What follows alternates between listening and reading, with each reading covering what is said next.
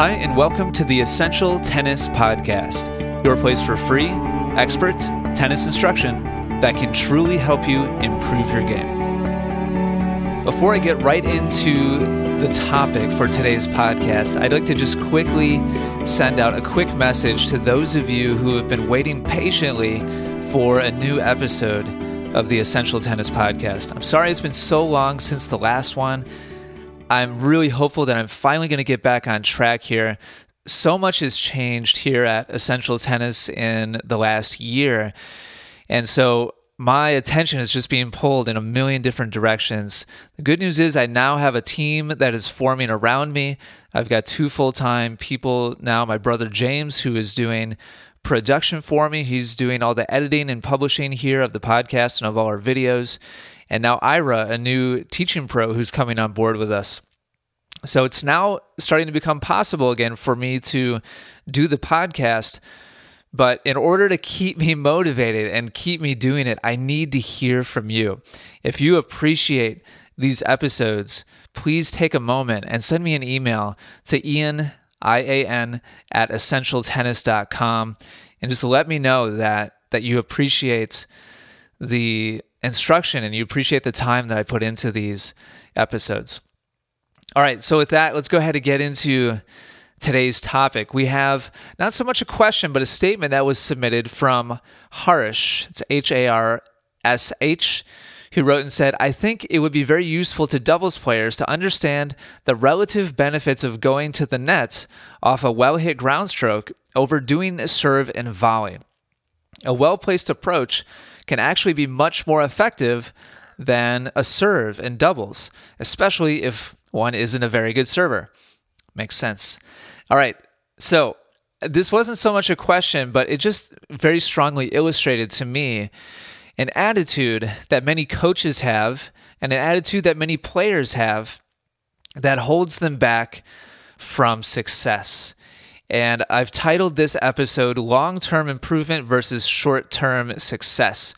And it's really important that you understand the concepts that I'm about to lay out because they're going to, whether or not you understand this and apply what I'm about to talk about, is in large part going to determine whether or not you make it to the next level and the next level after that and the next level after that. If you are serious about not plateauing and looking up 5, 10, 15, 20 years from now or more and basically winning against the same players, basically losing to the same players, then this stuff is vital. And it goes back to an old debate that I've had with many teaching pro colleagues who are very insistent on teaching just simply what works for their students right now. Meaning saying, hey, Sally, tennis player, or John, tennis player, listen, he or she just has a weak serve, all right? That they've always had a weak serve, they're always going to have a weak serve, and so we need to teach them working around that as a limitation. And so, very much, this is exactly what this this comment that was submitted to me recently made me think of. This person is saying, "Hey, you know what? Let, let's be realistic here." I'm paraphrasing, obviously, and I'm taking a little bit uh, of um, liberty with this paraphrase. But this person is basically saying, you know what? Let's be realistic here. A lot of players don't have good serves. So let's talk about just using an approach to come to the net. Let, wait for a weak ball approach on that instead of doing serve and volley in doubles. You know, I, I, know Ian, you talk about learning how to serve and volley, and what, the Bryan brothers serve and volley, and it's great for them. But I don't have a 130 mile an hour serve, and so I'm just going to stay content with staying back until I get an opportunity to come into the net. Well, with that said, let me get into my outline here. There's two different approaches or goals that are kind of they seem to be at odds, but you can mix and match them. One is a short-term mindset. That is, let's use what works right now. We need to take inventory on strengths and weaknesses and work around weaknesses and utilize and maximize our strengths. And this is, you know, really important. And this is the essence of winning strategy and tactics. Having the awareness of knowing what your strengths and weaknesses are, planning around those. That's really, really, really important conceptually to understand and to use. Now, on the other end of the spectrum from that short term mindset is a very long term mindset. Somebody who's thinking, you know, what tools do I need to reach a whole nother level from where I am right now? Not talking about making a marginal improvement to my game and improving within the level that I'm already at. You know, maybe going from uh, winning 10 matches and losing 10 matches at 3.5 to the next year winning 15 matches and losing only five matches at, th- at 3.5. That's good, but if it takes you 10 years to get to that point and you never move beyond that, is that really okay? Are you satisfied with that? Now, some of you may say, yes, absolutely. And i would be totally satisfied with that. I don't need to move anywhere beyond that. My guess is most of you listening, that's not good enough. And you have aspirations of continuing to improve level after level after level. So, if that is your plan, then you need to have at least some kind of a long term mindset. If all you're ever looking at and evaluating is what you have right here and now, and you're not planning for the future and spending practice time accordingly to build the tools necessary to compete at a significantly higher level than you are right now, then don't be surprised if, again, you look up 5, 10, 15, 20 years from now or more, and there's not much difference. Sorry, our office is next to a train track. Not sure, not sure if that'll make it through or not. All right, now most tennis players, I'm, I'm about to give you a compliment, more than likely, if you're listening to this. Most tennis players aren't good at either of those. They aren't good at the short term mindset. They're not good at the long term mindset either. They play with very little awareness. Now, most of you listening to me right now, you're probably pretty good at the short term, and you should be proud of that. And I mean that. You should pat yourself on the back more than, more than likely you've got pretty good awareness of exactly what makes up your game and what your strengths and weaknesses are. Otherwise, you would not have sought out an audio podcast about tennis and started listening to it to try to improve your game. And you should continue to sharpen that skill, your awareness of what is working in the here and now, what your strengths and weaknesses are. Now, very, very few people are good at the long term mindset. Coach, I would say coaches included, but certainly players. Let's just talk about players for a second. The reason why very few players are poor at the long term mindset, there's several reasons. The ones that come to mind for me first are first of all, not many people like leaving their, com- their comfort zone.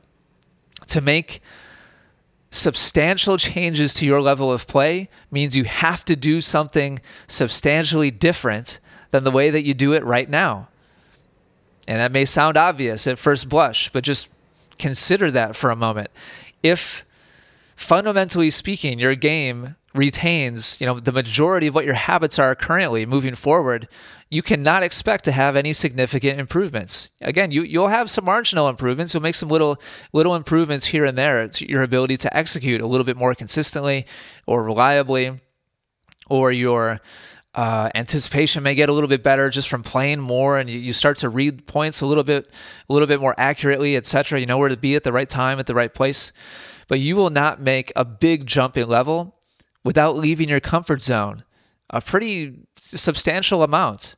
And most players are not okay with that. And, you know, for good reason. We're to a certain extent kind of trained to stay where we're comfortable. Most players will miss a few times when they try a new skill and they'll quickly say, "Oh, it doesn't feel natural. Uh, it doesn't. It's not for me. It's not working for me." And they'll go back to the way that they've always done it. And in in large part, uh, you know, I'm I'm not pointing a finger or blaming the players because they don't have a process to follow most of the time. Most coaches. I mean, if we can just be honest, if we all, all if we can all be honest here for just a moment, most coaches are repeating catchphrases. I, I, don't I don't like talking down to, to other coaches, but I, I'm just you know just being real here. Most tennis coaches are in it purely for the here and now. They their lessons revolve around making sure their students get a good workout, making sure that they have fun, making sure that there's sparkling, you know, conversation and they're they're very personable And and those are all good things and there's a lot of people that need those things. They, they need that connection they need that release they need that exercise. And qu- i mean again being honest most tennis students that's all they're looking for. They're not looking to take it any more seriously than that. And that's a, again uh, reason why i'm not really pointing fingers or laying blame on coaches.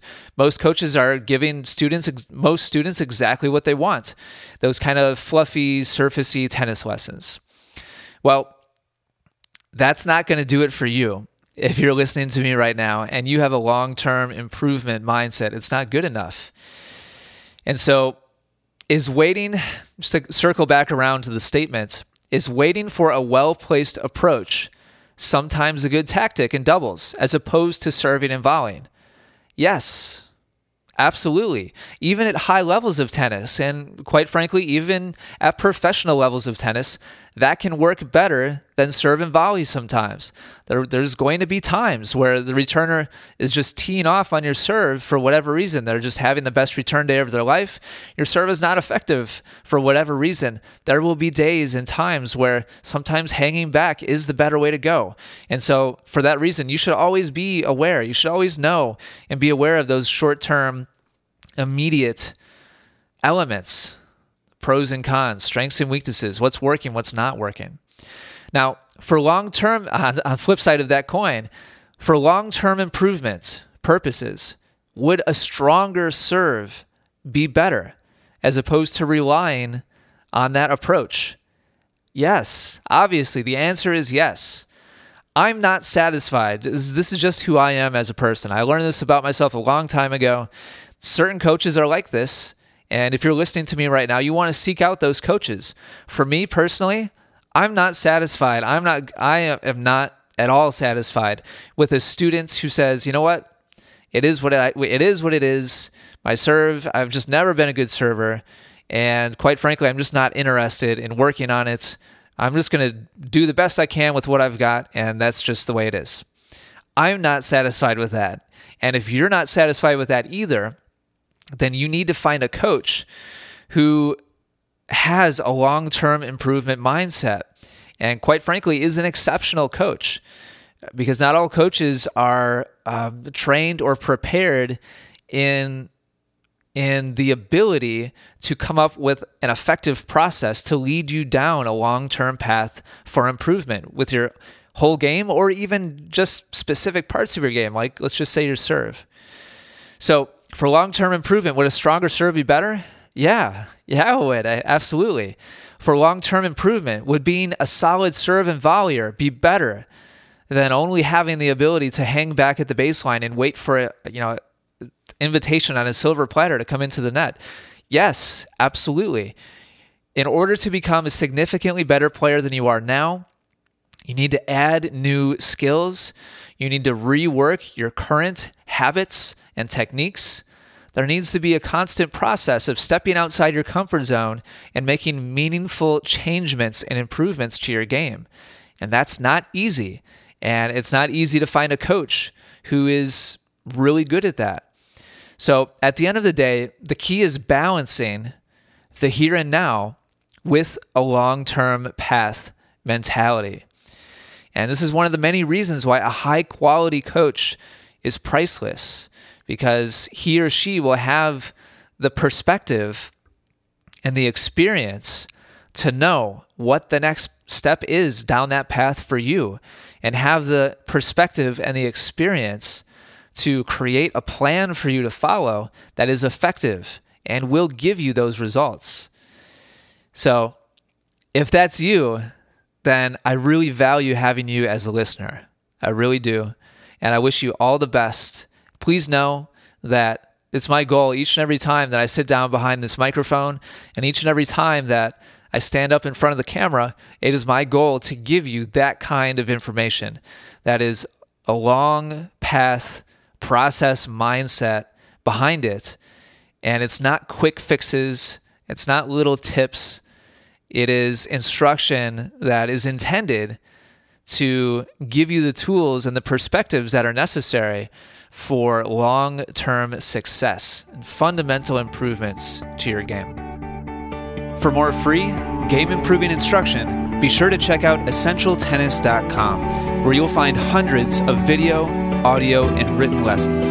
Also, be sure to subscribe to Essential Tennis on iTunes and YouTube, where we are the number one resource in the world, providing passionate instruction for passionate tennis players. Thank you so much for listening today.